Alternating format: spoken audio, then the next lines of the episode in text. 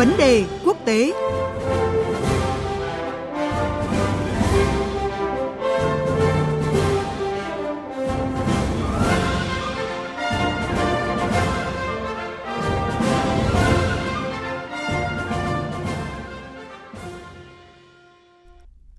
Thưa quý vị và các bạn, hôm nay Tổng thống Thổ Nhĩ Kỳ Tayyip Erdogan bắt đầu chuyến thăm tới Đức.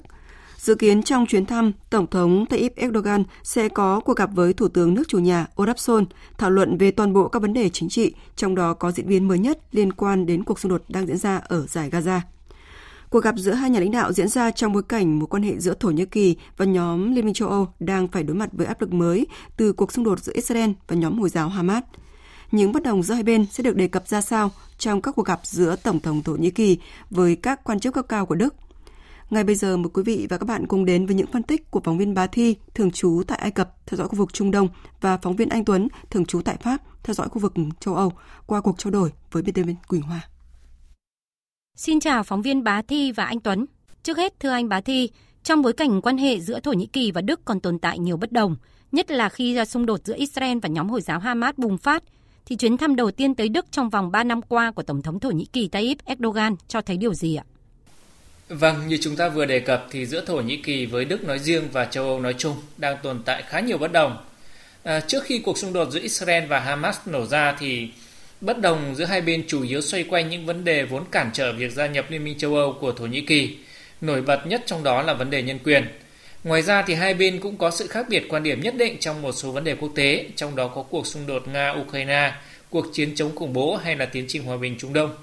Tuy nhiên, những khác biệt và bất đồng giữa hai bên chỉ thực sự trở nên rõ ràng và đáng chú ý hơn khi nổ ra cuộc xung đột giữa Israel và phong trào Hồi giáo Hamas ở giải Gaza. Và trong cuộc khủng hoảng này thì Thổ Nhĩ Kỳ và Đức đang thể hiện sự khác biệt rất là lớn, thậm chí là đối nghịch nhau trong cách tiếp cận vấn đề. Cụ thể là trong khi Đức và nhiều nước châu Âu coi phong trào Hamas là khủng bố và ủng hộ quyền tự vệ của Israel ờ, trong chiến dịch tấn công vào giải Gaza, thì Thổ Nhĩ Kỳ lại công nhận Hamas là lực lượng kháng chiến hợp pháp của người Palestine. Ankara cũng cực lực lên án chiến dịch tấn công của Israel vào Gaza khiến nhiều dân thường thiệt mạng, coi đó là tội ác diệt chủng. Mới nhất thì hôm 15 tháng 11 vừa qua, Tổng thống Thổ Nhĩ Kỳ Erdogan thậm chí đã gọi Israel là nhà nước khủng bố. Nhưng trong chính cái bối cảnh bất đồng quan điểm hết sức sâu sắc như vậy, Việc Tổng thống Thổ Nhĩ Kỳ tới thăm Đức lần đầu tiên trong 3 năm qua, nó cho thấy là hai bên vẫn có nhu cầu rất lớn về đối thoại và hợp tác với nhau, muốn tìm kiếm tiếng nói chung để giải quyết cuộc khủng hoảng vốn đang tác động rất là bất lợi tới không chỉ khu vực Trung Đông mà cả châu Âu và rộng hơn thế nữa.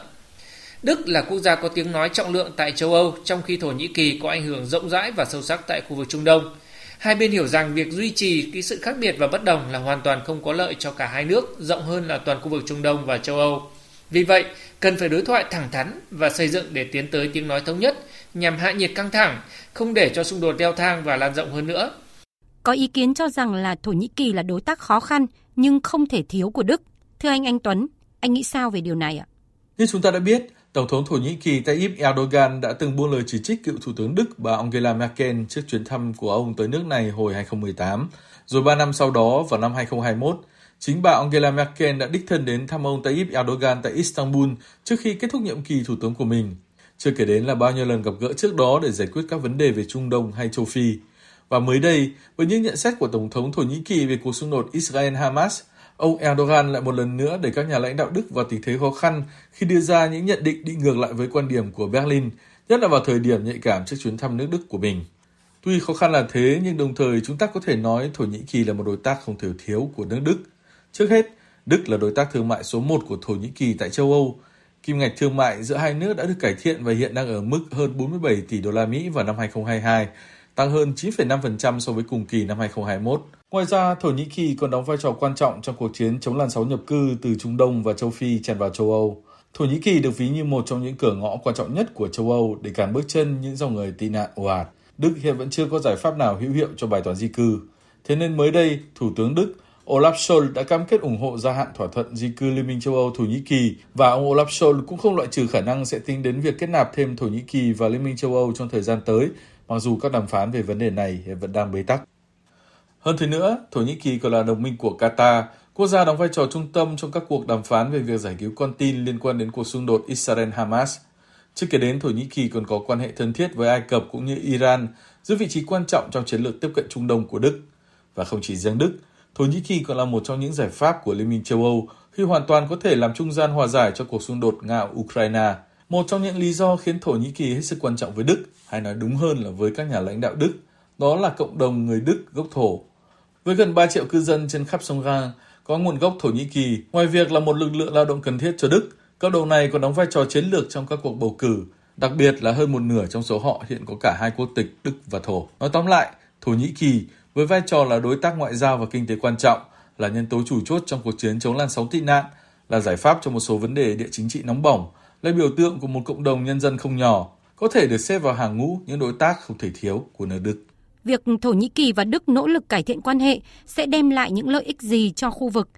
Thưa anh Bá Thi. Vâng, như phóng viên Anh Tuấn vừa chia sẻ thì Thổ Nhĩ Kỳ là quốc gia có vị trí địa chiến lược cực kỳ quan trọng tại khu vực Trung Đông và rộng hơn thế nữa. Quốc gia nằm giữa hai lục địa Á Âu này đang đóng vai trò trung gian hòa giải đồng thời cho cả hai cuộc xung đột Nga-Ukraine và Israel-Hamas. Đặc biệt, dù là thành viên của khối NATO do Mỹ cầm trịch nhưng mà Thổ Nhĩ Kỳ luôn ủng hộ rất là mạnh mẽ sự nghiệp đấu tranh chống chiếm đóng của người Palestine. Trong khi đó, như chúng ta đã biết, thì Đức là nền kinh tế số 1 châu Âu, một trong những đầu tàu của Liên minh châu Âu. Nhiều nhà phân tích thậm chí cho rằng Đức có vai trò dẫn dắt trong chính sách đối ngoại của châu Âu. Bởi vậy, nếu như Thổ Nhĩ Kỳ có thể cải thiện quan hệ và thúc đẩy hợp tác được với Đức thì lợi ích mang lại cho khu vực Trung Đông là rất lớn, cả về mặt ngoại giao, an ninh và kinh tế. Trước mắt thì làn sóng phản đối cuộc chiến tại Gaza sẽ có thêm lực lượng quan trọng đó là Đức và rộng hơn là châu Âu, gây thêm sức ép lên chính phủ Israel cũng như chính quyền Mỹ, buộc các thế lực này phải cân nhắc các hành động trên thực địa theo hướng kiềm chế và giảm bạo lực.